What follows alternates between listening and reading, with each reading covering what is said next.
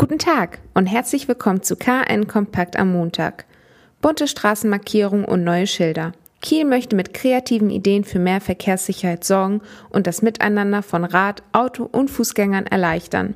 Eines der neuen Verkehrselemente ist zum Beispiel das neue Schild an der Straße Ziegelteich. Da dort der Radschutzstreifen auf der Straße plötzlich endet, hat die Stadt ein Schild aufgestellt, das vielen Autofahrern bekannt vorkommen müsste. Reißverschlussverfahren. Doch nun für Pkw und Radfahrer. Um Verkehrsunfälle zu vermeiden, sollten Radfahrer, wie man es auch von PKWs mit ihren Blinkern erwartet, ihr Einscheren unbedingt mit einem Handzeichen ankündigen. Schon vor einigen Wochen begann die Stadt geradeaus und Rechtsabbiegerspuren in der Stadt rot zu markieren, um Autofahrer auf die Radschutzstreifen aufmerksam zu machen. Bislang kommen die neuen Markierungen gut bei allen Verkehrsteilnehmern an.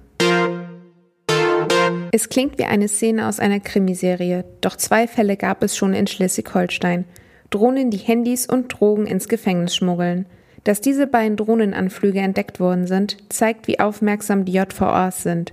Nun gilt es, weitere derartige Übergabeversuche zu verhindern. Nach unseren Informationen waren es Drogen, aber auch Mobiltelefone, Ladekabel und SIM-Karten, die bis in den Haftraum gelangt waren. Aus anderen Bundesländern seien bereits ähnliche Fälle bekannt. Da es noch keine richtigen Systeme gibt, die den Flug verhindern könnten, können die JVAs nun mit Hilfe von Kameraüberwachung entgegenwirken. Wie lange müssen wir die Masken noch tragen? Während Mecklenburg-Vorpommerns Wirtschaftsminister Harry Glawe von der CDU ein Ende der Maskenpflicht fordert, bleibt Gesundheitsminister Heiner Garg von der FDP konsequent und sehe trotz niedrigen Infektionsgeschehens keinen Grund, diese Schutzmaßnahmen über Bord zu werfen. Und während Niedersachsen und Bremen ebenfalls über eine Lockerung nachdenken, beharrt Hamburg fest an der Maskenpflicht bis Ende August. Eine einheitliche norddeutsche Regelung ist vorerst noch nicht denkbar.